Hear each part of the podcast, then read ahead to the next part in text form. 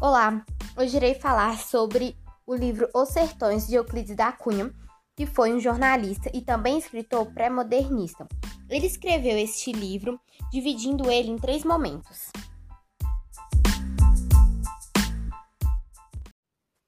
A Terra.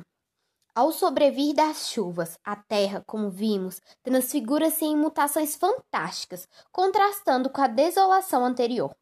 Os vales secos fazem-se rios, insulam-se os cômoros escalvados, repentinamente verdejantes.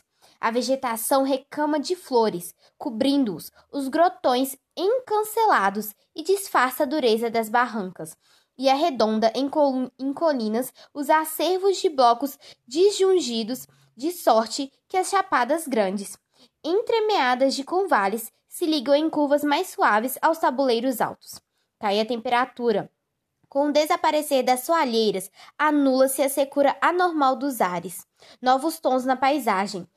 A transparência do espaço salienta as linhas mais ligeiras em todas as variantes da forma e da cor.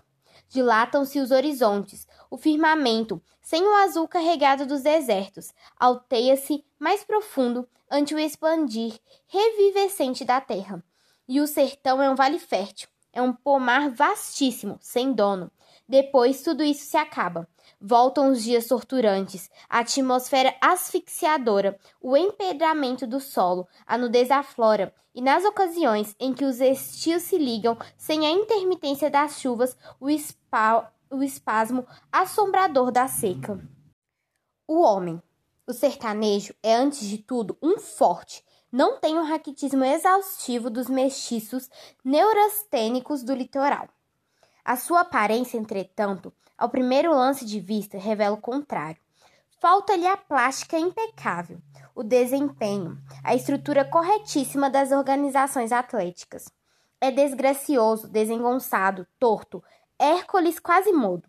Reflete no aspecto a fealdade típica dos francos o andar sem firmeza, sem aprumo, quase gigante e sinuoso, aparenta a translação de membros desarticulados.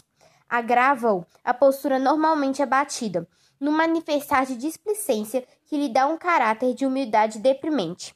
A pé, quando parado, recosta-se invariavelmente ao primeiro umbral ou parede que encontra. A cavalo, se sofreu o animal para trocar duas palavras com um conhecido cai logo sobre um dos estribos, descansando sobre a espenda da cela. Caminhando, mesmo a passo rápido, não traça trajetória retilínea e firme. Avança celeramente, num bambolear característico de quem parece ser o traço geométrico, os meandros das trilhas sertanejas. É o homem permanentemente fatigado. A luta. Concluídas as pesquisas nos arredores e recolhidas as armas e munições de guerra, os jagunços reuniram os cadáveres que jaziam esparsos em vários pontos. Decapitaram-nos, queimaram os corpos. Alinharam depois, nas duas bordas da estrada, as cabeças, regularmente espaçadas, fronteando-se, faces volvidas para o caminho. Por cima, nos arbustos marginais mais altos, dependuraram os restos de fardas, calças e dolmos multicores, selins, cinturões, capes de listras rubras, capotes, mantas, cantis e mochilas. A caatinga, mirrada e nua, apareceu repentinamente, desabrochando numa florência extravagantemente colorida, no vermelho forte das divisas, no azul desmaiado dos dolmas e nos brilhos vivos das chapas dos talins e estribos oscilantes. Um pormenor doloroso completou essa encenação cruel. A uma banda avultava, empalado, erguido, num galho seco de angico, o corpo do coronel Tamarindo. Era assombroso, como um manequim terrivelmente lúgubre. O cadáver desaprumado, braços e pernas pendidos, oscilando à feição do vento, no galho flexível e vergado, aparecia nos ermos feito uma visão demoníaca.